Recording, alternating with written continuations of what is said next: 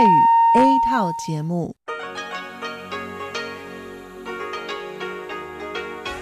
ที่นี่สถานีวิทยุเรดิโอไต้หวันอินเตอร์เนชันแนล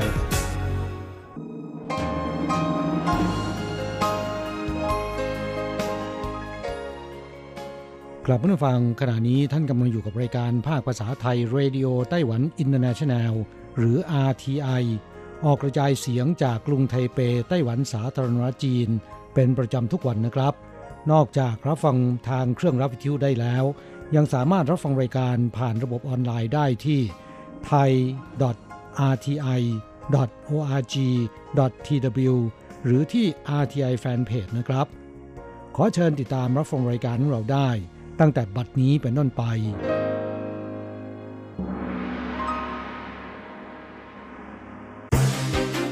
ลำดับแรก ขอเชิญติดตามรับฟัง ข่าวประจำวัน สวัสดีค่ะ คุณผู้ฟัง RTI ที่เคารพทุกท่านขอต้อนรับเข้าสู่ช่วงของข่าวประจำวันจากสถานีวิทยุ Radio Taiwan International ในวันพฤหัสบดีที่ 30 กรกฎาคมพุทธศักราช 2563 นะคะ ข่าวไต้หวันวันนี้มีดิฉันมณพรชัยวุฒิเป็นผู้รายงานค่ะ มีรายละเอียดของข่าวที่น่าสนใจดังนี้ หรัฐได้เสนอร่างกฎหมายว่าด้วยการป้องกันไต้หวันถูกลุกราน กระทรวงการต่างประเทศเผยเป็นกฎหมายที่เป็นมิตรต่อไต้หวันนายเท็ดโยโฮนะคะ ประธานอนุกรรมาธิการเอเชียแปซิฟิก คณะกรรมาธิการการต่างประเทศ สภาผู้แทนราษฎรสหรัฐ ได้เสนอร่างกฎหมายว่าด้วยการป้องกันไต้หวันถูกลุกราน ซึ่งร่างกฎหมายฉบับนี้ค่ะ ได้มอบอำนาจให้รัฐบาลสหรัฐ สามารถใช้กำลังอาวุธปกป้องไต้หวันหากถูกจีนลุกรานได้ ซึ่งวันนี้คุณโอเจียงอันโฆษกกระทรวงการต่างประเทศไต้หวันก็ได้ออกมาแถลงว่า ร่างกฎหมายฉบับดังกล่าวยังระบุถึงต้องมีการจัดซ้อมรบ แลกเปลี่ยนด้านการอาหาร และการแลกเปลี่ยนไปเยือนระหว่างเจ้าหน้าที่ระดับสูง ยิ่งไปกว่านั้นยังระบุว่าให้เชิญผู้นำไต้หวัน ไปแสดงปาฐกถาที่สภาคองเกรสของสหรัฐด้วย 外交部对优后这个议员提出这个法案，我们表达我们方的一个诚挚的一个感谢。 我们相信这个呃优后的议员，他是以具体的行动呢来守护台湾海峡的一个和平跟稳定，支持台湾的一个民主的制度。กระทรวงการต่างประเทศรู้สึกขอบคุณเป็นอย่างยิ่งที่มิตรภาพอันยาวนาน ส่งผลให้เกิดการสนับสนุนที่เป็นรูปธรรม เราเชื่อว่าสหรัฐจะใช้เป็นการเฉพาะ เพื่อสนับสนุนระบอบประชาธิปไตย ปกป้องสันติภาพและความมั่นคงของช่องแคบไต้หวัน สัปดาห์นมแม่โลก สำนักงานสุขภาพแห่งชาติไต้หวันเผย ดื่มนมแม่ช่วยรักโรคอย่างยั่งยืน องค์กรพันธมิตรนมแม่โลกนะคะ หรือ WABA กำหนดให้สัปดาห์แรกของเดือนสิงหาคมในทุกๆ ปี เป็นสัปดาห์นมแม่โลก เพื่อให้นานาชาติเห็นถึงความสำคัญของการเลี้ยงลูกด้วยนมแม่สำนักงานสุขภาพแห่งชาติไต้หวันเผยว่า การเลี้ยงลูกด้วยนมแม่นอกจากจะช่วยให้สุขภาพของทารกและคุณแม่แข็งแรงแล้ว น้ำนมแม่ยังเป็นอาหารธรรมชาติที่ได้มาจากร่างกายมนุษย์ ทำให้น้ำนมแม่มีคุณสมบัติที่เป็นมิตรกับสิ่งแวดล้อมมากกว่านมสูตรอื่น ๆ ดังนั้นหากทารกรับประทานนมแม่ เหมือนมีส่วนร่วมในการอนุรักษ์สิ่งแวดล้อมของโลกใบนี้ให้ยั่งยืนด้วยคุณหวังอิงเหวยนะคะผู้อำนวยการสำนักงานสุขภาพแห่งชาติเผยว่า ปัจจุบันไต้หวันมีอัตราส่วนการเลี้ยงลูกด้วยนมแม่อยู่ที่ 46%ซึ่งสูงกว่าค่าเฉลี่ยทั่วโลกคือ 36% ทั้งนี้องค์การอนามัยโลกคาดหวังค่ะให้ทั่วโลกมีค่าเฉลี่ยเพิ่มขึ้นเป็น 50%ซึ่งทั่วโลกคงต้องร่วมมือกันส่งเสริมให้มีการเลี้ยงลูกด้วยนมแม่มากขึ้น นอกจากนี้สำนักงงานสุขภาพแห่งชาติไต้หวันยังได้ทำการวิเคราะห์สถิติจาก 6 ประเทศในทวีปเอเชียนะคะ พบว่ามีอัตราส่วนการบริโภคนมผงสำเร็จรูปสูงถึงปีละ 72,450 ตัน คิดเป็นสัดส่วนนะคะ การก่อให้เกิดก๊าซเรือนกระจกได้ถึง 29,000 ตัน ซึ่งเทียบเท่ากับรถยนต์วิ่งไปบระยะทาง 11,270 ล้านกิโลเมตร หรือขยะสิ่งปฏิกูลประมาณ 1,300 ตัน เพราะฉะนั้นการให้ทารกและเด็กดื่มนมแม่นะคะ นอกจากจะช่วยเรื่องสุขภาพร่างกายที่แข็งแรง การเจริญเติบโตและพัฒนาการที่สมบูรณ์แล้ว นมแม่ยังช่วยเปลี่ยนแปลงสภาพแวดล้อมของโลกใบนี้ให้ดีขึ้นได้อีกด้วยเทศกาลบะหมี่เนื้อวัวไทเป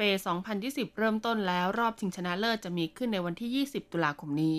หนึ่งปีมีเพียงครั้งเดียวเท่านั้นค่ะ กับเทศกาลบะหมี่เนื้อวัวนานาชาติกรุงไทเป Taipei International Beef Noodle Festival นะคะ ซึ่งงานปีนี้เริ่มต้นขึ้นแล้วค่ะ เมื่อวันที่ 29 กรกฎาคมที่ผ่านมา ดึงดูดร้านบะหมี่เนื้อวัวกว่า 50 แห่ง สมัครเข้าร่วมงานครั้งนี้ โดยปีนี้นะคะมีผู้สมัครทั้งจากร้านบะหมี่เนื้อวัวเจ้าเก่าแก่ของไต้หวัน และร้านดังจากต่างประเทศมาเข้าร่วมการแข่งขัน แบ่งออกเป็น 3 ประเภทการแข่งขันค่ะ คือบะหมี่เนื้อวัวน้ำใส บะหมี่เนื้อวัวน้ำแดง และบะหมี่เนื้อวัวน้ำซุปมะเขือเทศซึ่งทุกร้านต่างเตรียมงัดสูตรเด็ดเคล็ดลับ พร้อมกับสรรหาวัตถุดิบคุณภาพมาใช้ในการปรุงบะหมี่เนื้อวัวปีนี้ ดยจะเปิดรับสมัครผู้เข้าร่วมแข่งขันนะคะไปจนถึงวันที่ 31 สิงหาคมพุทธศักราช 2563 และจะประกาศรายชื่อร้านที่ผ่านเข้าสู่รอบสุดท้าย ในวันที่ 4 กันยายน จากนั้นจะมีการแข่งขันรอบชิงชนะเลิศในวันที่ 20 ตุลาคมนี้ ใครจะเป็นราชาแห่งบะหมี่เนื้อวัวปีนี้นะคะ คงต้องติดตามกันต่อไปนักศึกษาต่างชาติร่วมกิจกรรมเก็บขยะตามชายหาดไต้หวัน 9 วัน 5 แห่งเก็บได้เกือบ 8,000 กิโลกรัม ปีนี้องค์กรรีทิงกลุ่มอนุรักษ์สิ่งแวดล้อมของไต้หวัน ได้จัดกิจกรรมทำความสะอาดชายหาดไต้หวันขึ้น โดยมีเป้าหมายเก็บขยะและทำความสะอาดพื้นที่ชายฝั่งทะเล 5 แห่งทั่วไต้หวันภายในระยะเวลา 9 วัน ซึ่งมีผู้สนใจสมัครเข้าร่วมกิจกรรมนี้มากกว่า 2,000 คนนะคะ ซึ่งหนึ่งในผู้สมัครคนที่ 1,684 เป็นนักศึกษาต่างชาติจากประเทศแทนซาเนียค่ะ ซึ่งเข้าศึกษาต่อยังมหาวิทยาลัย Chang Jung Christian University ในไต้หวัน เขานั่งรถจากนครไถหนานไปยังเมืองฮวาเลียน จากนั้นปั่นจักรยานต่อไปยังจุดเก็บขยะแห่งที่ 2 ของกิจกรรมนี้ ซึ่งเป็นชายหาดฝั่งทะเลตะวันออกของไต้หวัน เขาบอกว่าไต้หวันเปรียบเสมือนบ้านหลังที่สองของเขา เมื่อมีโอกาสจึงอยากช่วยดูแลรักษาไต้หวันให้สวยงามแบบนี้ตลอดไปองค์กรรีทิงเผยว่าการเก็บขยะตลอดหลายวันที่ผ่านมา จุดที่มีขยะริมชายหาดมากที่สุดคือนครเทาหยวน เก็บได้มากถึง 4,000 กิโลกรัม รวมทั้งหมดตอนนี้เก็บได้ 8,000 กิโลกรัม เทียบเท่ากับสนามฟุตบอลขนาดมาตรฐานถึง 56 สนาม ขยะที่เก็บได้ส่วนใหญ่ในปีนี้นะคะ เป็นขยะจากการทำประมง โฟม ขวดน้ำพลาสติก และเศษกระจกเป็นต้น ซึ่งเหล่านี้ล้วนเป็นขยะที่เกิดขึ้นจากฝีมือของมนุษย์ ดังนั้นจึงอยากขอให้ประชาชนมีจิตสำนึกสาธารณะ ในการทิ้งขยะให้เป็นที่เป็นทาง และควรแยกประเภทขยะก่อนทิ้งทุกครั้ง เพื่อจะได้นำขยะกลับเข้าสู่ระบบรีไซเคิลได้อย่างเหมาะสม แก้บทลงโทษจองตั๋วรถไฟแล้วไม่จ่ายเงิน จำกัดสิทธิ์ครึ่งปีลดเหลือ 1 เดือน ทราบหรือไม่ว่าในไต้หวันการจองตั๋วรถไฟก่อนล่วงหน้า และไม่ไปจ่ายเงินตามระยะเวลาที่กำหนด คุณจะถูกจำกัดสิทธิ์ในการจองตั๋วรถไฟครั้งต่อไปนานถึงครึ่งปี แต่เมื่อพิจารณาถึงความสะดวกสบายของประชาชนนะคะ ทางการรถไฟไต้หวันจึงแก้ไขบทลงโทษดังกล่าว โดยปรับลดระยะเวลาจำกัดสิทธิ์ลงมาจากเดิมนะคะ คือในช่วงระยะเวลา 3 เดือนจองตั๋วล่วงหน้า และไม่ไปจ่ายเงินครบ 3 ครั้ง จะถูกจำกัดการใช้สิทธิ์ดังกล่าวครึ่งปี ได้แก้ไขมาเป็นนะคะ ลดระยะเวลาจำกัดการใช้สิทธิ์ดังกล่าวเหลือ 1 เดือน นั่นหมายความว่านะคะหลังจากครั้งที่ 3 ที่คุณจองตั๋วรถไฟล่วงหน้า แล้วไม่ไปจ่ายเงินออกตั๋วตามระยะเวลาที่กำหนด ก็จะไม่มีสิทธิ์นะคะ จองตั๋วล่วงหน้าได้อีกเป็นระยะเวลา 1 เดือน ซึ่งกฎระเบียบใหม่นี้ค่ะจะมีผลใช้บังคับ ตั้งแต่วันที่ 1 สิงหาคมพุทธศักราช 2563 เป็นต้นไป เพราะฉะนั้นประชาชนที่เคยถูกจำกัดสิทธิ์มาก่อนหน้านี้ จะถูกยกเลิกการจำกัดสิทธิ์ทั้งหมด และสามารถเริ่มต้นใช้สิทธิ์การจองตั๋วรถไฟล่วงหน้าได้ตามปกติ ตั้งแต่วันที่ 1 สิงหาคมนี้เป็นต้นไปด้วย การรถไฟไต้หวันย้ำนะคะว่าบทลงโทษดังกล่าวเนี่ยมีจุดประสงค์เพื่อย้ำเตือนให้ประชาชน รับผิดชอบสิทธิ์ของคุณที่ได้ใช้ไปแล้วในการจองตั๋วรถไฟ ซึ่งคุณจะต้องไปชำระเงินและออกตั๋วตามเวลาที่กำหนด ซึ่งจะไม่เป็นการทำให้ผู้โดยสารคนอื่นเสียโอกาสในการเข้าถึงตั๋วรถไฟดังกล่าว หากจองแล้วไม่สามารถจ่ายเงินหรือออกตั๋วได้ตามเวลาที่กำหนดจริง ๆนะคะ ก็ต้องรีบไปทำการยกเลิกหรือแก้ไข เพื่อจะได้ไม่เสียสิทธิ์ของตนเองในครั้งต่อๆไป เดือนกรกฎาคมปีนี้ทั่วไต้หวันอากาศร้อนอุณหภูมิเฉลี่ยสูงสุดเป็นประวัติการณ์จากสถิติของกรมอุตุนิยมวิทยาไต้หวันพบว่าเมื่อวันที่ 28 กรกฎาคมที่ผ่านมา สถานีตรวจวัดสภาพภูมิอากาศทั่วไต้หวันทั้ง 13 แห่ง วัดอุณหภูมิสูงสุดได้เฉลี่ยนะคะ 30.08 องศาเซลเซียส ซึ่งถือเป็นการทำลายสถิติอุณหภูมิสูงสุดในช่วงเดือนกรกฎาคมของไต้หวัน ตั้งแต่เริ่มการจดบันทึกในประวัติศาสตร์ที่ผ่านมา ซึ่งก่อนหน้านี้ค่ะเคยบันทึกอุณหภูมิสูงสุดเฉลี่ยของเดือนกรกฎาคมไว้ได้ เมื่อปีคศ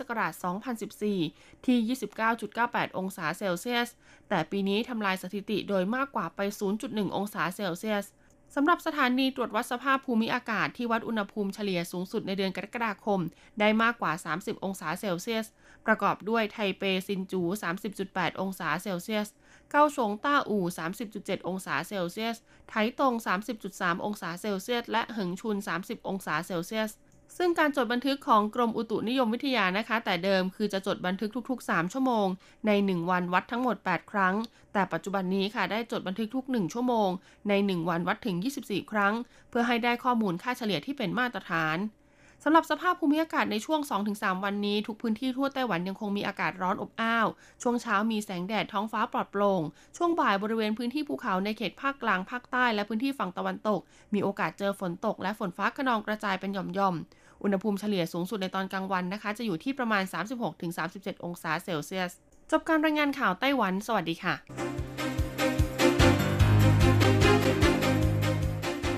ต่อไปขอเชิญฟังข่าวต่างประเทศและข่าวจากเมืองไทยค่ะ สวัสดีค่ะคุณผู้ฟังที่เคารพ ช่วงของข่าวต่างประเทศและข่าวในเมืองไทยรายงานโดยดิฉันการจยากริชยาคมค่ะ ข่าวต่างประเทศสำหรับวันนี้นั้นเริ่มจากข่าว ประธานจัดงานโอลิมปิกโตเกียวเผย จะกำหนดให้มีผู้ชมในสนามแบบจำกัด นายโตชิโร่มูโตะประธานกรรมการบริหารคณะกรรมการจัดการแข่งขันกีฬาโอลิมปิกโตเกียวเปิดเผยว่า การจัดการแข่งขันโอลิมปิกโตเกียว 2020ที่เลื่อนออกไปปีหน้า โดยจะจัดพิธีเปิดในวันที่ 23 กรกฎาคม 2564 จะกำหนดให้มีผู้ชมในสนามแบบจำกัด เพื่อป้องกันการแพร่เชื้อโรคโควิด -19 นอกจากนี้ยังระบุว่านายโทมัสบาร์กประธานคณะกรรมการโอลิมปิกสากลหรือ IOC ไม่ต้องการให้จัดการแข่งขันโดยไม่มีผู้ชมในสนาม แต่สามารถยอมรับได้หากจะมีผู้ชมน้อยลง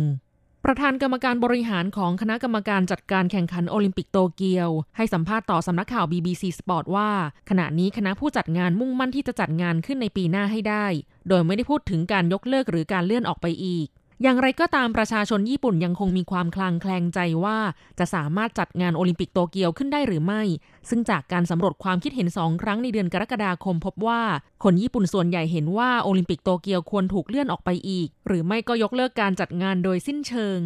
ส่วนผู้เชี่ยวชาญทางการแพทย์หลายคนแนะนำว่า โอลิมปิกอาจไม่สามารถจัดได้ หากยังไม่มีการรักษาที่ได้รับการรับรอง หรือยังไม่มีวัคซีนป้องกันโรคโควิด -19 ข่าวต่อไป หัวเว่ยทำสถิติยอดจำหน่ายสมาร์ทโฟนอันดับหนึ่งของโลกแซงหน้าซัมซุงแล้ว โทรศัพท์มือถือสมาร์ทโฟนหัวเว่ยของจีนแผ่นดินใหญ่ทำสถิติยอดจำหน่ายสูงสุดอันดับหนึ่งของโลกในช่วงไตรมาสที่ 2 ของปีนี้แซงหน้าซัมซุงของเกาหลีใต้ หลังจากยอดจำหน่ายภายในประเทศพุ่งสูงขึ้นอย่างมาก จากข้อมูลของบริษัทวิเคราะห์ข้อมูลชื่อดังระดับโลกแคนาลิสรายงานว่า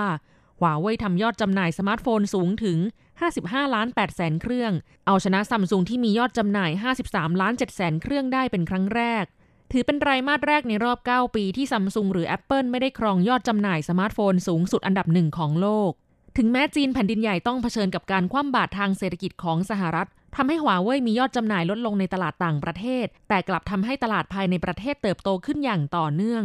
ยอดจำหน่ายทั่วโลกกว่าร้อยละ70 ของสมาร์ทโฟนหัวเว่ยมาจากตลาดจีนแผ่นดินใหญ่ ขณะที่ซัมซุงของเกาหลีใต้มีส่วนแบ่งทางการตลาดในจีนแผ่นดินใหญ่เพียงน้อยนิดเท่านั้น ต่อไปขอเชิญคุณผู้ฟังรับฟังข่าวในเมืองไทยค่ะ คณะกรรมาการการตำรวจเผย สารเสพติดโคเคนในตัวบอสอยู่วิทยาเกิดจากยารักษาฟัน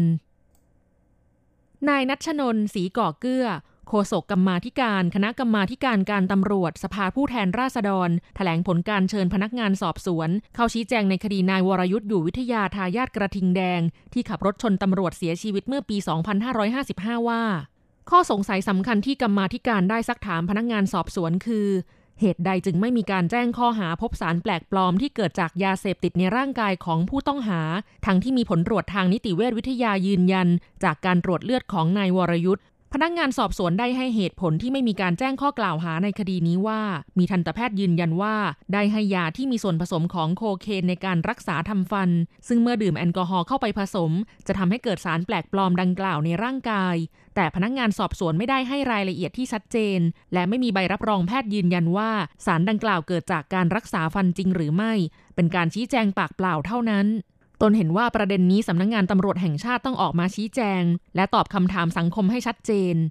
ส่วนประเด็นอัตราความเร็วรถที่มีการเปลี่ยนแปลงในภายหลัง จาก 177 กิโลเมตรต่อชั่วโมง เป็น 76 กิโลเมตรต่อชั่วโมงนั้น ได้รับการยืนยันว่ามีหน่วยงานรวมทั้งนักวิชาการหลายหน่วยงานได้ทำการพิสูจน์ในเรื่องนี้ แต่กรรมาธิการเห็นว่าการดำเนินการเรื่องนี้ มีความไม่ชอบธรรมเกิดขึ้นในหลายประเด็นทำให้สัปดาห์หน้าจึงต้องเชิญพนักงานอายการที่เกี่ยวข้องมาชี้แจงต่อกรรมาธิการด้วย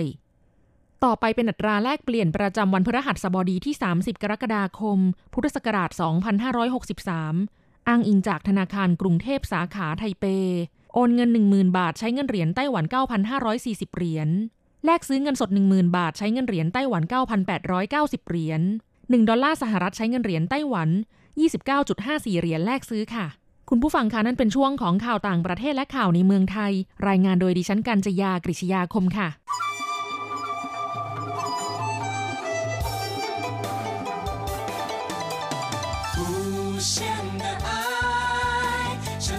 世界敞开，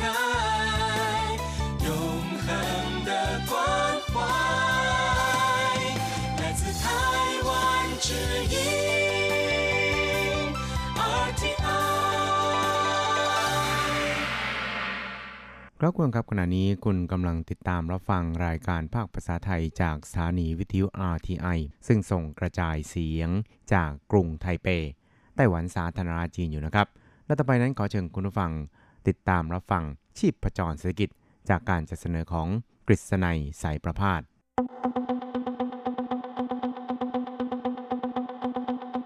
เศรษฐกิจก้าวไกลประชาสุขสันต์จับชีพประจรเศรษฐกิจสู่บันไดแห่งความผาสุก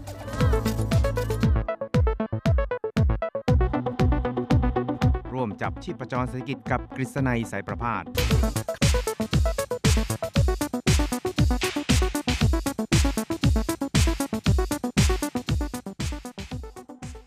สวัสดีครับคุณผู้ฟังที่รักและเคารพทุกท่านครับ ผมกฤษณัยสารพาดก็กลับมาพบกับคุณผู้ฟังอีกครั้งหนึ่งครับ ในช่วงเวลาของชีพประจรเศรษฐกิจนะครับ ก็จะพบกับคุณผู้ฟังทางคลื่นการส่งกระจายเสียงของ RTI ของเรานะครับ ก็พบกันเป็นประจำทุกสัปดาห์ในค่ำวันพฤหัสแล้วก็เช้าวันศุกร์3ครั้งด้วยกันนะครับครับนอกจากจะฟังทางคลื่นสั้นแล้วนี่นะครับ ก็ยังสามารถติดตามรับฟังได้ใน ระบบ on demand นะครับ นั่นก็คือทางเว็บไซต์ของ RTI ภาคภาษาไทยนะครับ thai.rti.org.tw นะครับ ก็คลิกเข้าไปที่รายการชีพประจรเศรษฐกิจของเรานะครับ ครับ นอกจากนี้รายการของเรานะครับก็ยังได้นำออกเผยแพร่ทางแฟนเพจของชีพประจรเศรษฐกิจของเราด้วยนะครับ ก็สามารถที่จะติดตามในแฟนเพจชีพจรเศรษฐกิจของเราได้เป็นการเฉพาะเลยทีเดียวนะครับ นอกจากจะ นำเอารายการชีพจรเศรษฐกิจไปไว้ในแฟนเพจของ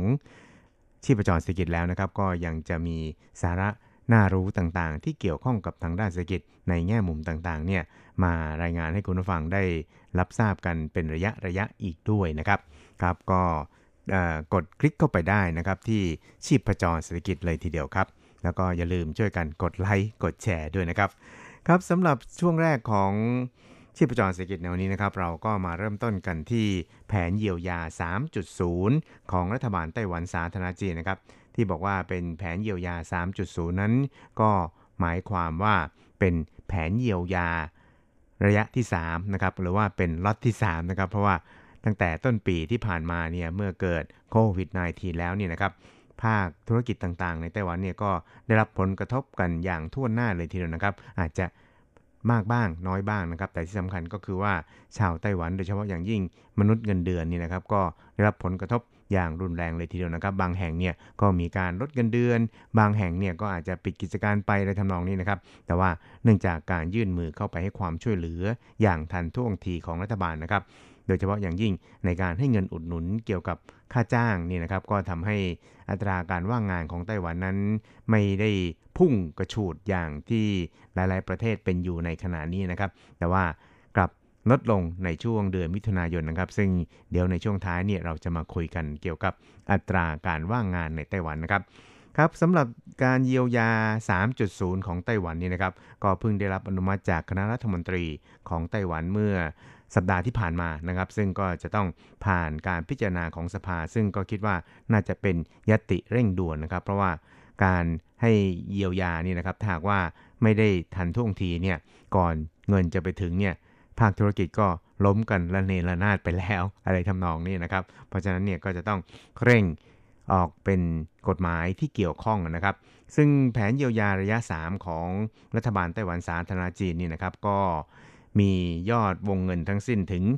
2.1 แสนล้านเหรียญไต้หวันนะครับ ซึ่งทั้งหมดนี่ยก็จะเป็นการกู้เพื่อที่จะเอามาใช้จ่ายในส่วนนี้นะครับ การกู้เนี่ยก็ไม่ได้ถือว่าเป็นเรื่องเลวร้ายนะครับ เพราะว่าการกู้นั้นก็เพื่อที่จะประคับประคองให้เศรษฐกิจเนี่ยสามารถก้าวต่อไปได้และที่สำคัญนั้นก็คือ เมื่อมีการนำเงินออกไปใช้จ่ายในส่วนนี้แล้วนี่นะครับ แน่นอนนะครับว่าการอัดฉีด เม็ดเงินเข้าไปในภาคธุรกิจเนี่ยมันก็จะก่อให้เกิดกิจกรรมทางเศรษฐกิจ แล้วก็จะทำให้มีการจัดเก็บภาษีกลับเข้ามาที่รัฐบาลเนี่ยได้มากขึ้นด้วยเช่นเดียวกันนะครับครับสำหรับในช่วงที่ผ่านมานี่นะครับก็คือตั้งแต่ต้นปีนี่นะครับรัฐบาลไต้หวันเนี่ยก็ได้อัดฉีดเม็ดเงินไปแล้วถึง 420,000 ล้านเหรียญไต้หวันนะครับ แล้วก็เป็นการกระจายไปยังภาคส่วนต่าง ตามกระทรวงที่ดูแลรับผิดชอบนะครับ ยกตัวอย่างเช่นในการเยียวยาครั้งทั้ง 3 ครั้งที่ผ่านมานี่นะครับกระทรวงเศรษฐกิจไต้หวันเนี่ยก็ได้รับงบประมาณอัดฉีดไปแล้ว เพราะว่าเป็นกระทรวงใหญ่นะครับ แล้วก็ต้องดูแลภาคธุรกิจเนี่ยอย่างครบวงจรนะครับหรือว่ามีจำนวนมากทีเดียว เพราะฉะนั้นเนี่ยก็ได้รับงบไปส่วนนี้ถึง 235,500 ล้านเหรียญไต้หวันนะครับ แล้วก็ อันดับ 2 นั้นก็เป็นกระทรวงสาธารณสุข เพราะว่าเกี่ยวข้องกับทางด้านการป้องกันโควิด -19 ด้วยนะครับ เพราะฉะนั้นเนี่ยก็ได้รับเงินไปแล้วถึง 74,100 ล้านเหรียญไต้หวันนะครับ ทั้ง 3 ครั้งนะครับ แล้วก็กระทรวงคมนาคมเนี่ยก็อยู่ในอันดับ3นะครับ39,700 ล้านเหรียญไต้หวัน กระทรวงแรงงาน 35,700 ล้านนะครับ ส่วนคณะกรรมการการเกษตร หรือกระทรวงเกษตรเนี่ยก็ให้การดูแลภาคการเกษตรเนี่ยนะครับ 24,700 ล้านเหรียญไต้หวันครับ แล้วก็ยังมีส่วนอื่นๆอีกนะครับ อาจจะเป็นพวกทางด้านวัฒนธรรมเอ่ยทางด้านการกีฬาอะไรทำนองนี้นะครับ ประมาณ 10,000 ล้านนะครับ ยอดรวมเม็ดเม็ดเนี่ยก็คือ 420,000 ล้านเหรียญไต้หวันครับ เพราะฉะนั้นเนี่ยก็เรียกได้ว่าเป็นการให้การเยียวยาเนี่ยอย่างครอบคลุมครับ ครับสำหรับในส่วนของแผนเยียวยา 3.0 ในคราวนี้นะครับก็แบ่งเป็น 3 ส่วนครับก็เป็นงบเยียวยาช่วยเหลือในด้านต่างๆเนี่ยนะครับรวม 136,000 ล้านเหรียญไต้หวันครับก็เป็นการช่วยเหลือเงินเดือนลูกจ้าง และการประกอบธุรกิจของภาคอุตสาหกรรมนะครับการค้าภาคบริการการจัดนิทรรศการ แล้วก็การบริการด้านเทคนิคประมาณ 37,800 ล้านเหรียญไต้หวันนะครับ การค้ำประกันสินเชื่อ การอุดหนุนช่วยเหลือเงินเดือนลูกจ้าง และการประกอบกิจการของกิจการโรงแรม พวกไกด์ ทัวร์นะครับหัวหน้าทัวร์การบริการธุรกิจที่สนามบินนานาชาตินะครับ การช่วยเหลือค่าธรรมเนียมสนามบินนะครับ ตลอดไปจนถึงสายการบินต่างๆเนี่ยนะครับ แล้วก็ยังมีเงินช่วยเหลือทางด้านชีวิตความเป็นอยู่ให้แก่ชาวประมงนะครับ ครับอีกอันนึงก็เป็นงบกระตุ้นเศรษฐกิจนะครับก็อย่างที่เราทราบครับเป็นงบเกี่ยวกับทางด้านคูปอง 3 เท่านะครับจำนวน 41,100 ล้านเหรียญไต้หวันครับแล้วก็ค่าใช้จ่ายด้านการวิจัยพัฒนา แล้วก็ทุนคงที่ของภาคธุรกิจครับแล้วก็ยังมีงบประมาณทางด้านการป้องกันโรคอีกจำนวน 38,300 ล้านเหรียญไต้หวันครับเพราะฉะนั้นเนี่ยก็เรียกได้ว่าเป็นแผนเยียวยาที่ครอบคลุมแล้วก็จะเป็นแผนเยียวยาที่ ดำเนินต่อไปจนถึงสิ้นปีเลยทีเดียวครับครับซึ่งการอัดเม็ดเงินดังกล่าวเข้าไปเนี่ยครับก็ทำให้สถาบันวิจัยเศรษฐกิจจงหวาของไต้หวันนะครับ ได้ประเมินคาดการการเติบโตทางเศรษฐกิจของไต้หวันล่าสุด พบว่าคูปอง 3 เท่าของรัฐบาล แล้วก็สถานการณ์โรคโควิด ในไต้หวันที่ชะลอตรงชะลอตัวลงนี่นะครับ ก็ทำให้กิจกรรมทางด้านธุรกิจในไต้หวันนั้นคึกคักอย่างเห็นได้ชัดนะครับ แล้วก็คาดว่าในช่วงครึ่งหลังของปีนี้เนี่ยการบริโภคของภาคเอกชนนั้นจะกระเตื้องขึ้น หลังจากที่ในช่วงครึ่งแรกเนี่ยนะครับอยู่ในสภาพติดลบ แล้วก็คาดว่าปีนี้เนี่ย GDP ไต้หวันจะอยู่ที่ประมาณ 1.98%หรือว่าสูงกว่า 2%ก็มีความเป็นไปได้ ไม่น้อยทีเดียวครับ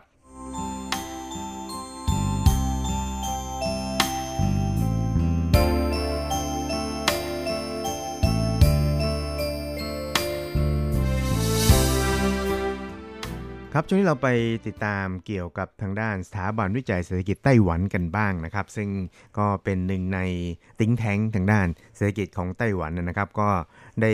ประมาณการปรับเพิ่มตัวเลข GDP ของไต้หวันในปีนี้ตลอดทั้งปีนะครับ ว่าจะเติบโตถึง 1.83%นะครับก็เพิ่มขึ้นจากการคาดการเมื่อเมษายนเนี่ยถึง 0.25%นะครับซึ่งเหตุสำคัญหลายประการเลยทีเดียวนะครับ ก็เพราะว่า สถานการณ์โควิด -19 เนี่ยก็เริ่มชะลอตัวลงนะครับ แล้วก็การอัดเม็ดเงินของภาครัฐเนี่ยที่เข้าไปเสริมในส่วนของออการกระตุ้นการบริโภคต่างๆเนี่ยมันก็จะดันให้ GDP ไต้หวันเนี่ยนะครับขยับขึ้นประมาณ 0.15 ถึง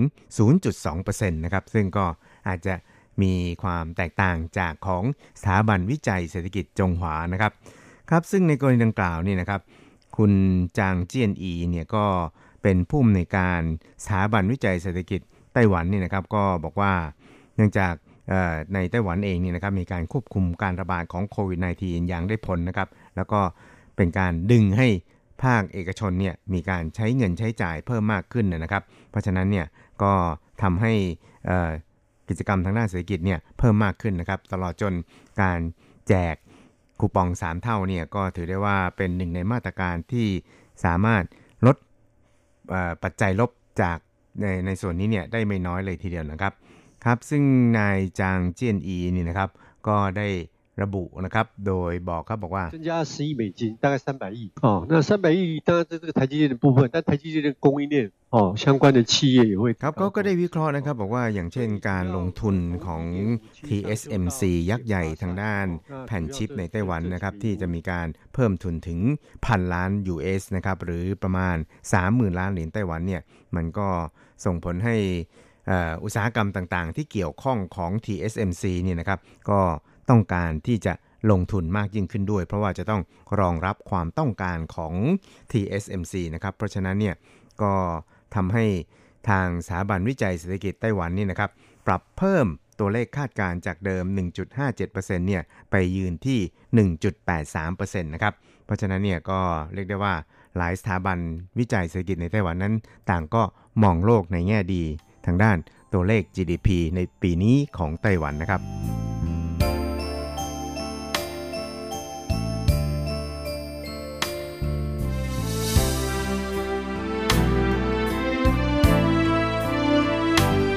ครับสุดท้ายครับก็มาคุยกันเกี่ยวกับตัวเลขอัตราการว่างงานในไต้หวันอย่างที่เราได้เกริ่นกันไปในช่วงต้นของรายการเมื่อกี้นี้นะครับว่า ตัวเลขการว่างงานของไต้หวันเดือนมิถุนายนก็คือเดือนที่แล้วนี่นะครับ ก็อยู่ในสภาวะที่ลดลงจากเดือนพฤษภาคม เป็นครั้งแรกในรอบหลายปี หรืออาจจะเรียกว่าเป็นครั้งแรกในประวัติศาสตร์ของไต้หวันก็ว่าได้ครับ เพราะว่าโดยปกติแล้วเนี่ยนะครับเดือนมิถุนายนนั้นจะเป็น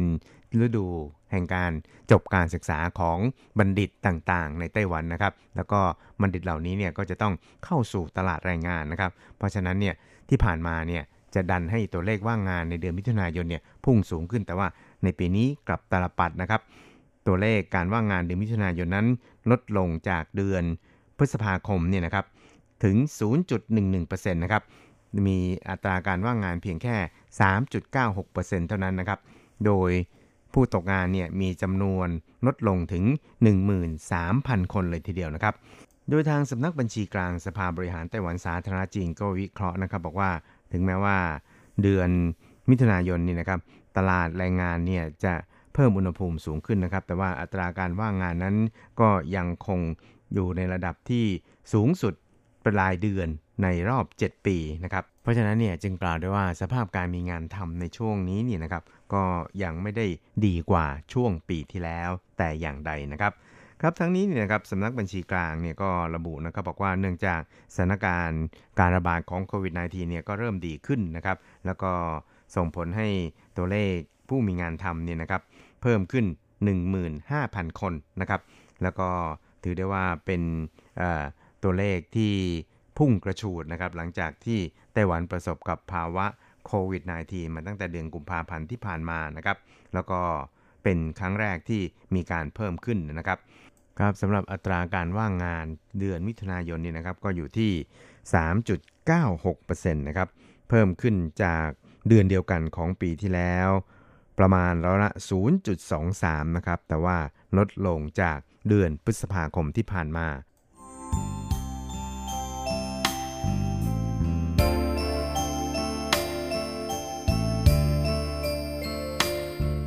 ครับคุณครับเวลาของชีพจรเศรษฐกิจในวันนี้ก็หมดลงแต่เพียงเท่านี้ครับ เราจะกลับมาพบกันใหม่ในสัปดาห์หน้า สวัสดีครับ「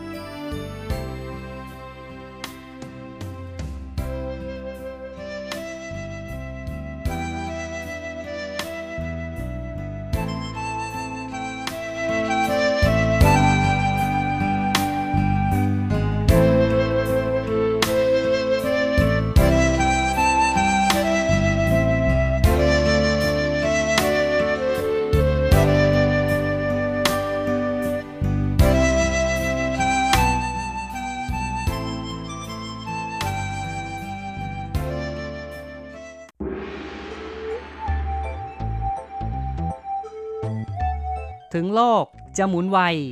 RTI ก็หมุนทัน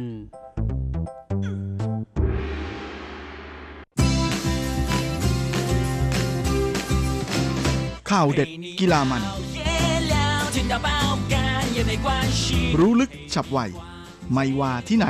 ในโลกกว้างกับทีระยางและเจาะลึกกีฬาโลก สวัสดีครับคุณฟังทุกท่านผมธีระยางพร้อมด้วยเจาะลึกกีฬาโลกประจำสัปดาห์นี้ก็กลับมาพบกับคุณฟังอีกแล้ว เช่นเคยเป็นประจำพร้อมข่าวกีฬาเด็ด ๆ มันๆ จากทั่วโลกลาสำหรับช่วงแรกของรายการวันนี้ก็มาติดตามข่าวคราวในแวดวงกีฬาแบดมินตันกันนะหลังจากที่เมื่อช่วงเดือนพฤษภาคมที่ผ่านมานั้นทางสาพันธ์แบดมินตันโลก หรือ DBWF นะก็ได้ประกาศว่า จะมีการกลับมาแข่งขันแบดมินตันอาชีพใหม่นะตั้งแต่ เดือนกันยายนนี้เป็นต้นไปนะ โดยเริ่มจากทัวร์นาเมนต์ในไทเปนะนั่นก็คือ Yonex Chinese O Taipei Open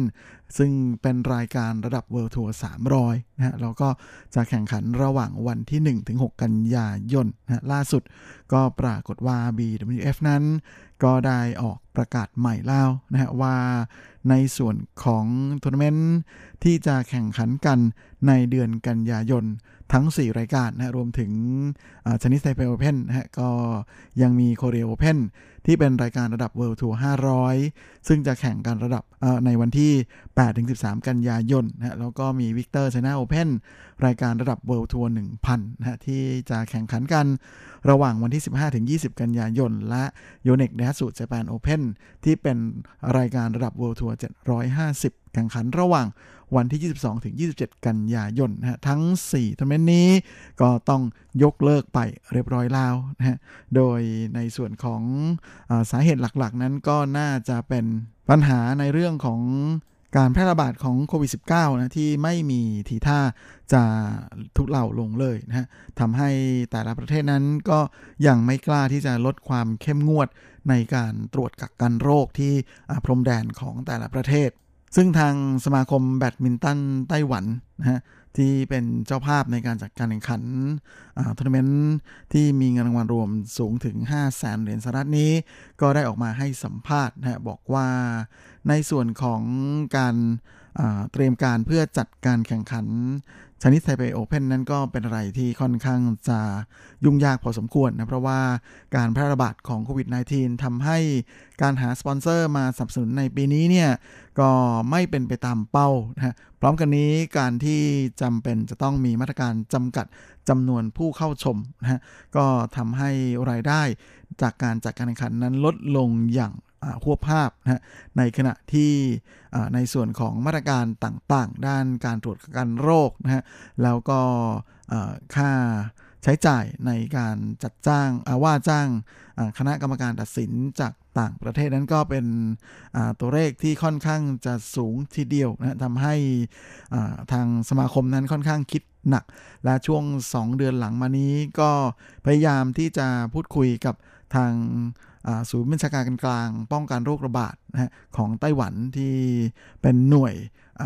บัญชาการสูงสุดในการตัดสินใจนะเกี่ยวกับการป้องกันโรคโควิด -19 ในไต้หวันนั้น ก็ปรากฏว่าหลังจากที่ได้คุยแล้วนะก็เชื่อว่าคงจะไม่สามารถทำการยกเว้นพิเศษให้สุดท้ายด้วยความที่ต้องการคำนึงถึงความปลอดภัย ของทั้งในส่วนของนักกีฬา แล้วก็ต้องปฏิบัติตามมาตรการในการป้องกันโรคของประเทศนะก็เลยตัดสินใจหยุดการยกเลิกการแข่งขันในปีนี้นะฮะ โดยจริงๆ ตอนแรกนั้นทาง BWF ก็พยายามอยากที่จะให้การแข่งขันนั้นเลื่อนออกไปนะแล้วก็ค่อยไปจัดในช่วงปลายปี แต่ว่าก็บังเอิญว่าสนามกีฬา ที่จะใช้ในการจัดการแข่งขันก็คือไทเปอารีนานั้น ก็มี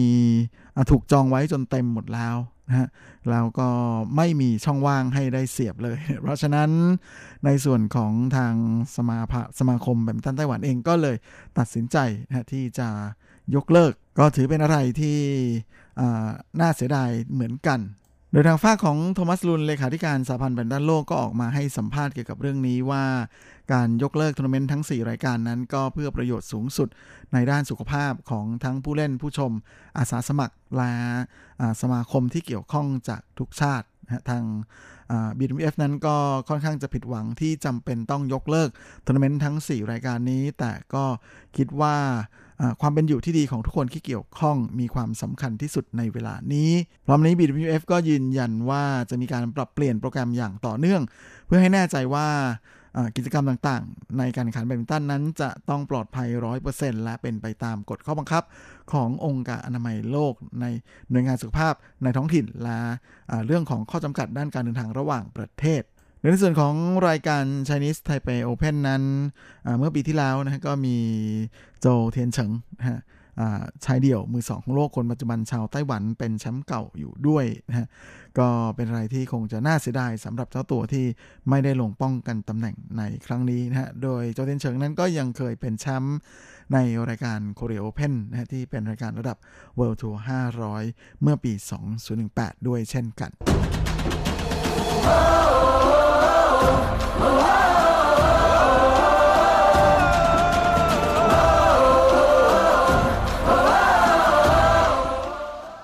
ละสำหรับช่วงต่อไปของรายการนี้ก็มาอยู่กันที่ข่าวคราวในแวดวงกีฬาเทนนิสกันนะฮะ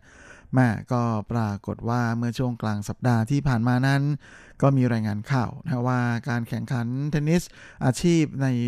ระดับ ATP ทัวร์และ WTA ทัวร์มากกว่า 11 รายการ ที่จะแข่งขันกันในจีพนใหญ่นั้นก็ถูกยกเลิกไปเรียบร้อยแล้ว หลังจากที่รัฐบาลประกาศไม่อนุญาตให้มีการจัดการแข่งขันกีฬาระดับนานาชาติ จนกว่าจะสิ้นปี 2020 และที่น่าเสียดายก็คือในจำนวนเสือรายการที่ถูกยกเลิกไปนั้น เป็นการแข่งขันในส่วนของเทนนิสหญิง WTA ทัวร์7รายการนะฮะโดยมีศึกใหญ่ส่งท้ายปีอย่าง WTA Final นะฮะที่จะจัดขึ้นในเมืองเซินเจิ้นในช่วงเดือนพฤศจิกายนรวมอยู่ด้วยนะขณะที่ในส่วนของ ATP ทัวร์ที่เป็นงานแข่งขันของนักเทนนิสชายนั้น ก็มีรายการใหญ่อย่าง Shanghai Rolex Masters นะที่ถือเป็นทัวร์นาเมนต์ในระดับ World Tour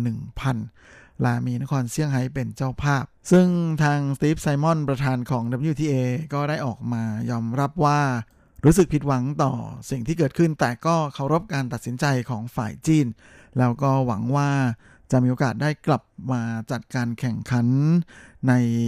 จิมใหญ่อีกครั้งโดยเร็วที่สุด ขณะที่ในส่วนของอังเดรียกวาเรนซีประธานของ ATP นั้น ก็บอกว่าเข้าใจการตัดสินของทางฝ่ายจีน ที่ต้องการวางมาตรการที่ดีที่สุดเพื่อประเทศ และเพื่อที่จะมุ่งรับมือกับสถานการณ์การแพร่ระบาดของโควิด -19 ที่ส่งผลกระทบอย่างหนัก โดยในส่วนของการแข่งขันเทนนิสชีพ ATP ทัวร์นั้นจะเริ่มสตาร์ทโปรแกรมอีกครั้ง ในวันที่ 20 สิงหาคมนี้ ในรายการ Cincinnati Open นะฮะต่อด้วยกรนด์สลัมในการแข่งขันที่นิวยอร์กนะฮะนั่นก็คือ US Open ในวันที่ 31 สิงหาคม ส่วน WTA ทัวร์นั้นก็จะประเดิมการแข่งขันหลังโควิด -19 ในปีนี้ ด้วยรายการ p a l e m o Open ในวันที่ 3 สิงหาคมนะฮะตามมาด้วย Prague Open ในวันที่ 10 สิงหาคม ก่อนจะเป็น Cincinnati และ US Open เช่นเดียวกับในส่วนของ ATP ทัวร์ของฝ่ายชายโดยทัวร์นาเมนต์ในไต้หวันที่ได้รับผลกระทบด้วยเช่นกันนะก็คือ ทัวร์นาเมนต์ที่เกาสงนะกับรายการระดับ ATP Challenger นั่นก็คือเกาสง OEC ครับที่ฝ่ายจัดการแข่งขันนั้นก็ได้ออกมาประกาศเรียบร้อยแล้วนะฮะว่าการแข่งขันที่จะมีขึ้นเดิมทีนะก็คือจะจัดวันที่ 20 กันยายนนั้น ก็เป็นอันยกเลิกไปเรียบร้อยแล้วนะฮะก็เป็นอะไรที่น่าเสียดายทีเดียวเพราะว่าทัวร์นาเมนต์นี้นั้นก็จัดขึ้นมา 8 ปีแล้วนะปีนี้ถ้าได้จัดก็จะเป็นปีที่ 9 ซึ่งฝ่ายทางการแข่งขันก็บอกนะว่าสาเหตุที่ตัดสินใจยกเลิกการแข่งขันในปีนี้ก็เป็นเพราะว่าสถานการณ์การแพร่ระบาดไม่ดีขึ้นนะการจัดการเดินทางของเหล่านักกีฬาที่จะมาร่วมการแข่งขันนั้น ก็เป็นอะไรที่ค่อนข้างจะยุ่งยากทีเดียวนะทั้งในส่วนของนักกีฬาจาก ในและต่างประเทศ รวมไปถึงนอกจากนักกีฬาก็ยังมีทีมโค้ชนะฮะแล้วก็ยังมีในส่วนของเหล่าอาสาสมัคร และคนทำงานนะรวมไปถึงคนดูนะซึ่งจะต้องคำนึงถึงสุขภาพและความปลอดภัยของทุกฝ่ายนะก็เลยตัดสินใจยกเลิกการแข่งขันที่จะมีขึ้นในเกาสงทัวร์นาเมนต์นี้นอกจากนี้ทัวร์นาเมนต์ของ WTA Tour ในญี่ปุ่นก็มีโดนยกเลิกเหมือนกันนะฮะโดยรายการ Pan Pacific ซึ่งจะมีจัดขึ้นตั้งแต่ปี 1984 เป็นต้นมานะก็ถือเป็นหนึ่งในรายการสำคัญทีเดียวนะของทัวร์นาเมนต์ในเอเชีย โดยเดิมทีรายการนี้ก็มีกำหนดจะจัดขึ้นหลังกีฬาโอลิมปิกนะก็คือจะจัดเดือนกันยาตามโปรแกรมปกตินะแต่ว่าพอโอลิมปิกเลื่อนอรายการนี้ก็เลื่อนไปตอนแรกจะจัด เดือน 11 เดือนพฤศจิกายนนะแต่มาถึงตอนนี้ทางผู้จัดก็เห็นแล้วว่า ก็คงจะฝืนไม่ไหวก็เลยประกาศยกเลิกการแข่งขันของปีนี้ไปเลย โดยตอนนี้ทัวร์นาเมนต์ในเอเชียนะที่ถือเป็นระดับใหญ่ ๆ หน่อยในของ WTA Tour นั่นก็เหลือเพียงแค่รายการ Korea Open ที่จะจัดขึ้นในเดือนตุลาคมเท่านั้น อย่างนั้นก็ดีในส่วนของทางฝ่ายจัดการแข่งขันของ Korea Open ก็ ยังไม่ได้ออกมาประกาศนะว่าจะจัดแน่นอนหรือว่าจะเลื่อน หรือจะยกเลิกอะไรนะรอให้เหตุผลแต่เพียงว่า ขอรอดูสถานการณ์การแพร่ระบาดอีกทีแล้วค่อยตัดสินใจแ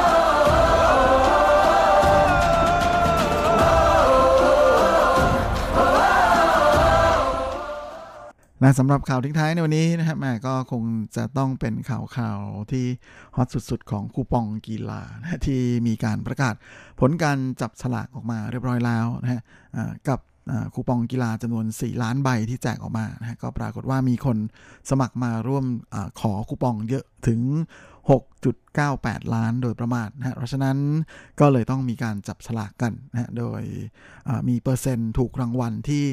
57 2เปอร์เซ็นต์นะฮะก็ถือว่าเป็นเปอร์เซ็นต์ที่ค่อนข้างจะต่ำถ้าเทียบกับนงหยูเจี้ยนนะหรือคูปองท่องเที่ยวเชิงเกษตร แล้วก็คูปองอาร์ตฟันนะคูปองท่องเที่ยวเชิงวัฒนธรรม โดยในการจับฉลากในครั้งนี้นะฮะก็ได้เชิญนักกีฬาคนดังของไต้หวันนะก็คือนักกีฬาที่ได้สิทธิ์ในการเข้าร่วมแข่งขันโอลิมปิก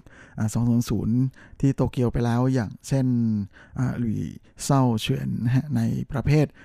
ปืนสั้นนะฮะแล้วก็ยังมีเจิ้งอีจิ้งนะนักกีฬาปิงปองนักกีฬาประเภทมวยสากลนะฮะเฉินเนียนฉินรวมไปจนถึงนักว่ายน้ำอย่าง หวังกวนหงมาทำการปาลูกดอกนะฮะลงบนเป้าหมุนนะฮะที่แหมเป็นตัวหมุนนะฮะแล้วก็เป็นตัวหมุนเพื่อที่จะเอาไปให้คอมพิวเตอร์ใช้ในการแรนดอมจับคนที่ได้รางวัลขึ้นมา โดยใครที่ได้รางวัลนนั้นก็จะได้รับ SMS นะฮะได้ไหมรับเมสเซจข้อความทางโทรศัพท์มือถือที่ลงทะเบียนเอาไว้ไปเรียบร้อยแล้วนะฮะโดยทางระบบนั้นก็ได้เริ่มส่งข้อความนะฮะในวันที่ 29 กรกฎาคมที่ผ่านมานะซึ่งทางเจ้าภาพนะก็คือทบวงกีฬานั้นก็ได้กำหนดมาตรการในการขอรับคูปองนะแบบง่ายๆ ก็คือวันที่ 30 กรกฎาคมนี้ขอให้ผู้ที่ บัตร ARC หรือบัตรประชาชนนะฮะลงท้ายด้วยเลขคู่ มาลงทะเบียนรับรางวัลก่อนนะฮะและวันที่ 31 ก็สำหรับผู้ที่มีเลขบัตรลงท้ายด้วยเลขคี่นะฮะมาลงทะเบียนรับรางวัล และหลังจากนั้นก็คือวันที่ 1 สิงหาคมเป็นต้นไปจนถึงปลายปีนะก็รับลงทะเบียนรับได้ตลอดเวลานะและคูปองนี้ก็จะเริ่มใช้ได้ตั้งแต่วันที่ 1 สิงหาคม ไปจนกระทั่งถึงวันที่ 31 ธันวาคมของปีนี้ โดยสามารถตรวจสอบริสของรายการของร้านที่เข้าร่วมนะฮะในเว็บไซต์ของต้งซื้อเจียนนะฮะได้เลยนะครับ โดยนอกจากนี้แล้วก็ยังสามารถนำไปใช้ในการออกกำลังกายนะฮะตามศูนย์ออกกำลังกายต่างๆ ด้วย ยังไงใครที่ลงทะเบียนเอาไว้ก็อย่าลืมไปตรวจดูใน inbox สำหรับข้อความที่จะได้รับ SMS ของท่านนะฮะไม่ใช่ Line นะครับ SMS นะฮะข้อความที่ส่งทางโทรศัพท์มือถือที่ลงทะเบียนไว้นะฮะลองไปตรวจดู ก็เชื่อว่าคนที่ได้นั้นก็ป่านนี้น่าจะได้รับเรียบร้อยแล้ว ยังไงก็อย่าลืมไปลงทะเบียนขอรับนะฮะโดย เจ้าคูปองกีฬานี้เป็นคูปองอิเล็กทรอนิกส์นะฮะจะต้องดาวน์โหลด QR Code ลงมา จะเป็น QR Code เฉพาะของเรา แล้วก็เอาไปใช้โชว์ เวลาที่จะไปใช้บริการต่างๆ ซึ่งก็สามารถจะแบ่งใช้ได้ด้วยกับเงินที่ได้รับจำนวน 500 NT นะมูลค่า 500 NT ในครั้งนี้ ใครที่ได้รับก็ขอแสดงความยินดีด้วยนะครับ ลาเวลาของรายการสัปดาห์นี้ก็หมดลงแล้ว คงจะต้องลากันไปตรงนี้เลย ขอให้ทุกท่านโชคดี มีความสุขสุขภาพแข็งแรงเฮ้งๆ และสวัสดีครับ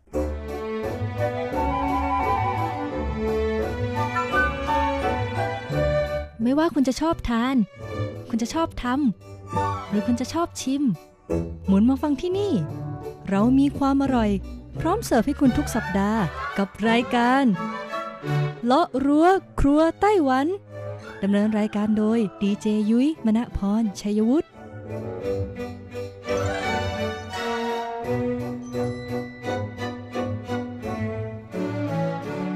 วัสดีค่ะ คุณผู้ฟัง RTI ที่เคารพทุกท่านขอต้อนรับเข้าสู่รายการเลาะรั้วครัวไต้หวันค่ะ รายการที่จะนำเสนอเรื่องราวของความอร่อยที่เกิดขึ้นในไต้หวันนะคะดำเนินรายการโดยดิฉันดีเจยุ้ยมณพรชัยวุฒิค่ะ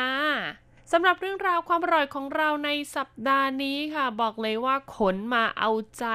คุณผู้ฟังในไต้หวันนะคะ ที่อยากจะคลายร้อนค่ะ ทนไม่ไหวแล้วจริง ๆนะคะ กับอากาศที่เรียกได้ว่าร้อนเหลือเกิน โดยเฉพาะในช่วงเวลากลางวันค่ะคุณผู้ฟังร้อนแบบว่ามีแต่แดดแล้วก็ไม่มีลมด้วยนะ น่ากลัวมากจริงค่ะ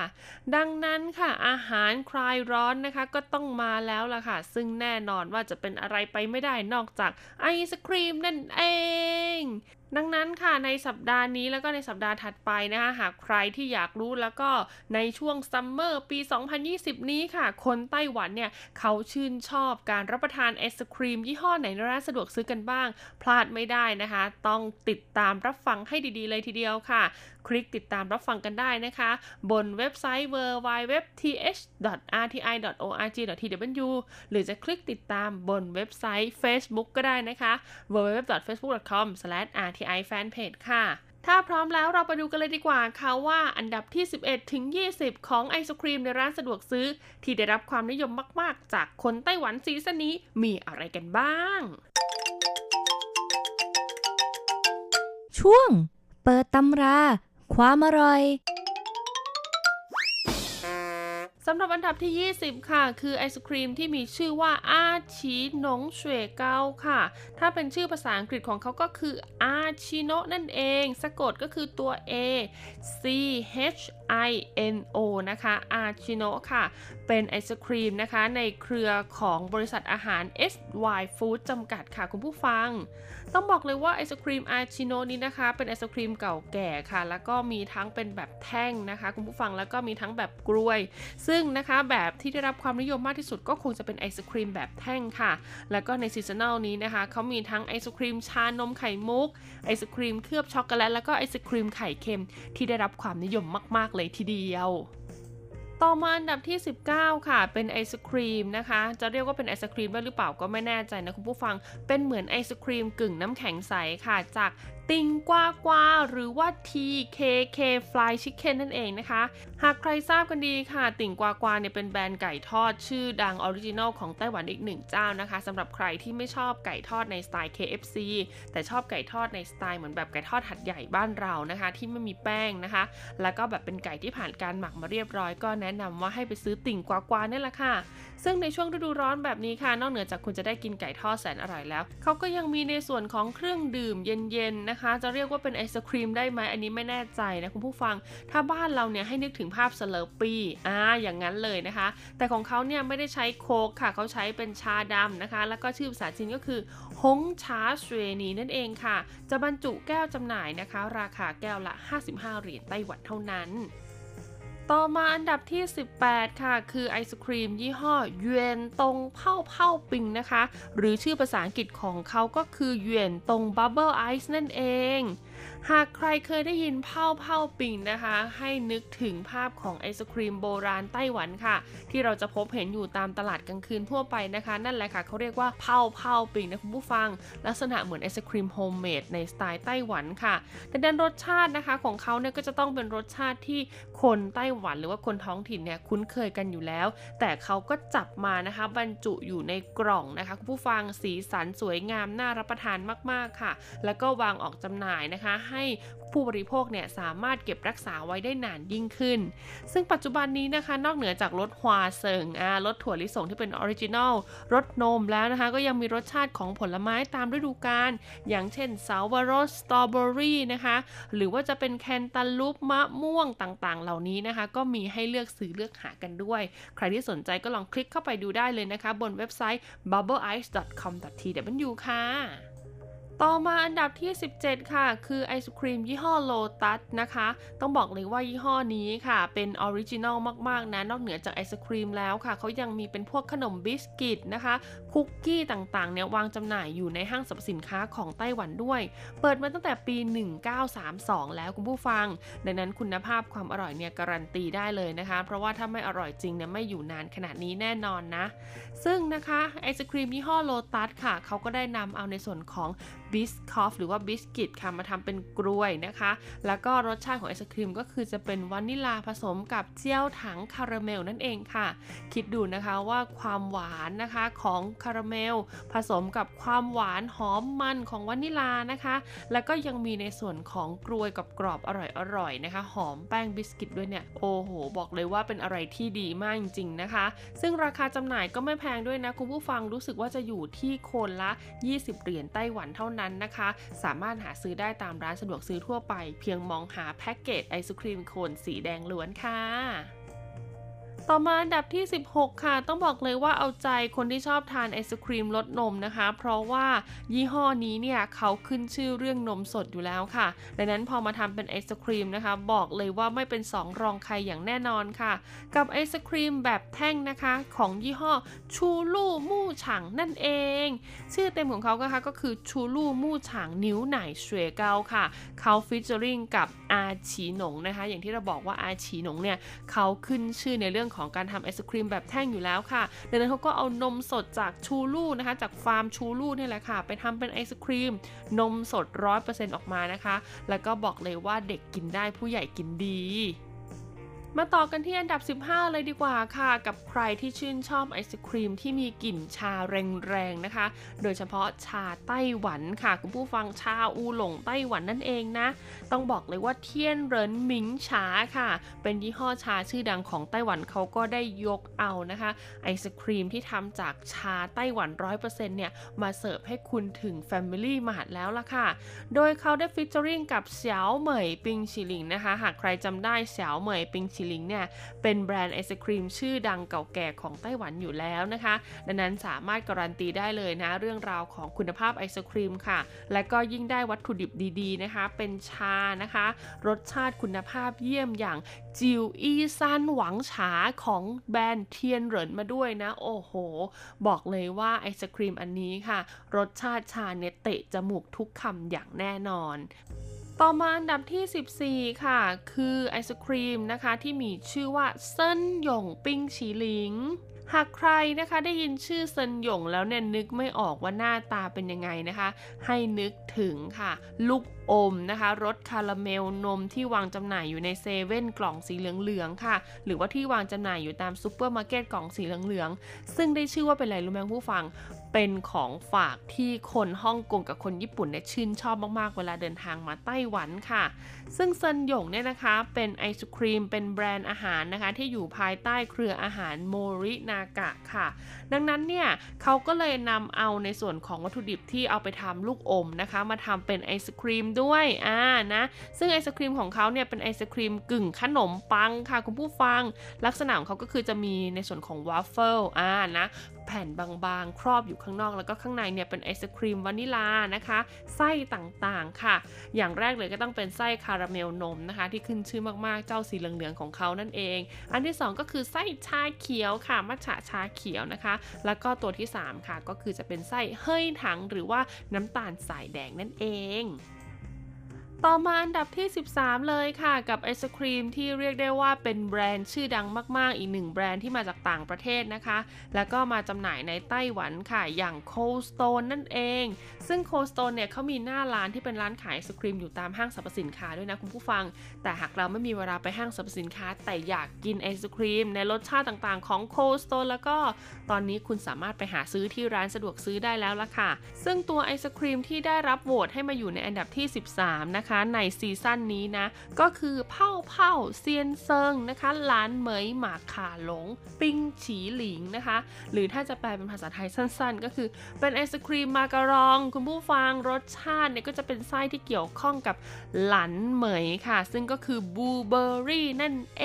ง ลักษณะหน้าตาของเขานะคะก็จะเป็นแป้งมาคาลองที่ขยายขนาดขึ้นมา ให้มันใหญ่หน่อยนะคุณผู้ฟังนะแล้วก็ประกบกันนะคะ แล้วก็ตรงกลางเนี่ยก็จะเป็นไอศครีมนะคะรสบลูเบอร์รี่นะหลานเหมยก็คือบูเบอรี่นะคะ ดังนั้นใครที่ชอบทานไอศครีมที่มี t e x t อร์ของขนมมาการองอ่านะหวานหวานนิดนึงนะคะ แล้วก็กัดเข้าไปแล้วเนี่ยเจอเนื้อไอศครีมที่มีรสชาติเปรี้ยวๆเย็นชื่นใจแล้วก็เนื้อไอศครีมเนียนๆในสไตล์ของ Cold Stone นะคะ แนะนำว่าให้ไปลองชิมเจ้าตัวนี้เลยล่ะค่ะ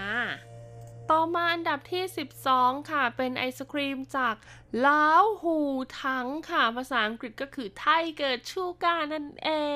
ง อย่างที่เราทราบกันดีค่ะว่า Tiger Sugar เนี่ยเขาขึ้นชื่อในเรื่องของชานม ไข่มุก น้ำตาลทรายแดงถูกไหมคะ ดังนั้นค่ะในช่วง seasonal ฤดูร้อนแบบนี้ค่ะ เขาก็เลยคิดค้นนะคะ การควบรวมระหว่างนมสดกับน้ำตาลทรายแดง เอามาผสมรวมกันจนกลายเป็นในส่วนของไอศครีมเล้าหูถังนะคะเฮ้ยถังโบบ้าโฮซวงเสวยเก้าหรือถ้าจะให้พูดง่าย ๆนะคะ ก็คือเป็นไอศครีมที่รสชาติก็คือจะเป็นชานม มีไข่มุกอยู่ข้างใน เพราะว่ามีโบบ้าด้วยนะคุณผู้ฟัง แล้วก็มีส่วนผสมของน้ำตาลสายแดงด้วยละค่ะ ใครที่อยากจะลองเปลี่ยนรสชาติดูอืมไม่อยากกินชานมไข่มุกเลยกลัวอ้วน เอ๊ะลองเปลี่ยนมากินไอติมดูไหมเพราะแท่งมันเล็กกว่าอะไรอย่างนี้ เผื่อจะผอมกว่านะคะ ก็แนะนำว่าให้ไปลองหาซื้อดูได้ราคาจำหน่ายไม่แพงด้วยนะ รู้สึกว่าจะอยู่แท่งละประมาณ 40 กว่าเหรียญไต้หวันเท่านั้นเองแหละค่ะ ต่อมาอันดับที่ 11 ค่ะ เป็นไอศครีมจากแบรนด์ทงอีหรือว่า Uni President นั่นเองนะคุณผู้ฟัง ซึ่งไอศครีมของถงอีที่ได้รับเลือกให้ติดอันดับที่ 11 นะคะ ก็คือรุ่ยซุยเซียนหรูเฉวยเก้า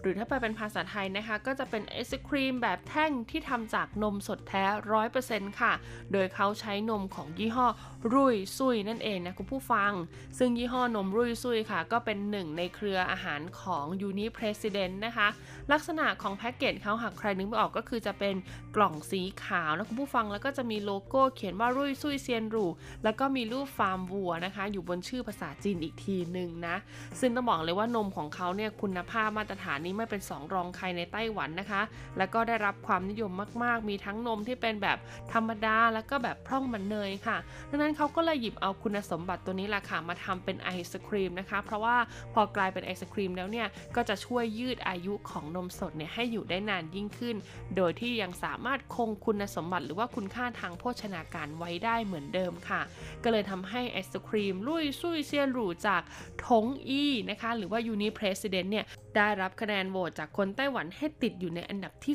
11 ของไอศครีมยอดนิยมในซีซั่น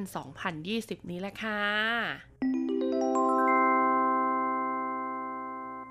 เป็นยังไงกันบ้างคะ กับอันดับที่ 11 ถึง 20 นะคะ ต้องบอกเลยว่าแต่ละยี่ห้อเนี่ยไม่ธรรมดาเลยนะ ต้องบอกว่ากว่า 80%นะคะ มีวางจำหน่ายอยู่ในร้านสะดวกซื้อค่ะ อาจจะอยู่ในเซเว่นอาจจะอยู่ใน Family Mart โอเคหรือว่า High Life นะคะ คุณผู้ฟังสามารถไปลองหาดูกันได้นะ เดี๋ยวยุจะแปะรูปทั้ง 10 ยี่ห้อนี้นะคะ ไว้บนเว็บไซต์ของ RTI นะ แคปรูปไปเลยแล้วก็ไปถามพนักงานได้เลยนะคะ ว่าคุณเนี่ยอยากกินไอติมรสชาติไหนนะนะเพื่อจะทำให้เราเนี่ยมีความสดชื่นนะแล้วก็มีพลังงานในการที่จะทำงานต่อไปท่ามกลางอากาศร้อนๆแบบนี้นะคะ และแน่นอนค่ะว่าในสัปดาห์หน้าก็ต้องพลาดไม่ได้นะคะ เพราะเราจะมาต่อกันที่อันดับ 1 ถึงอันดับ 10 ค่ะ ซึ่งบอกเลยว่าอันดับ 1 ถึงอันดับ 10เนี่ยแข่งขันสูงมาก มีทั้งยี่ห้อน้องใหม่มาแรง แล้วก็เป็นยี่ห้อเก่าแก่ที่ได้รับความนิยมอยู่แล้ว แล้วก็ได้รับความนิยมเพิ่มขึ้นนะคะ เรื่อยๆๆมาจนถึงปี 2020 นี้ด้วยล่ะค่ะ ใครอยากทราบแล้วก็พลาดไม่ได้เลยทีเดียวค่ะ กับรายการเลาะรั้วครัวไต้หวันในสัปดาห์หน้านะคะสำหรับวันนี้ลาไปก่อน สวัสดีค่ะ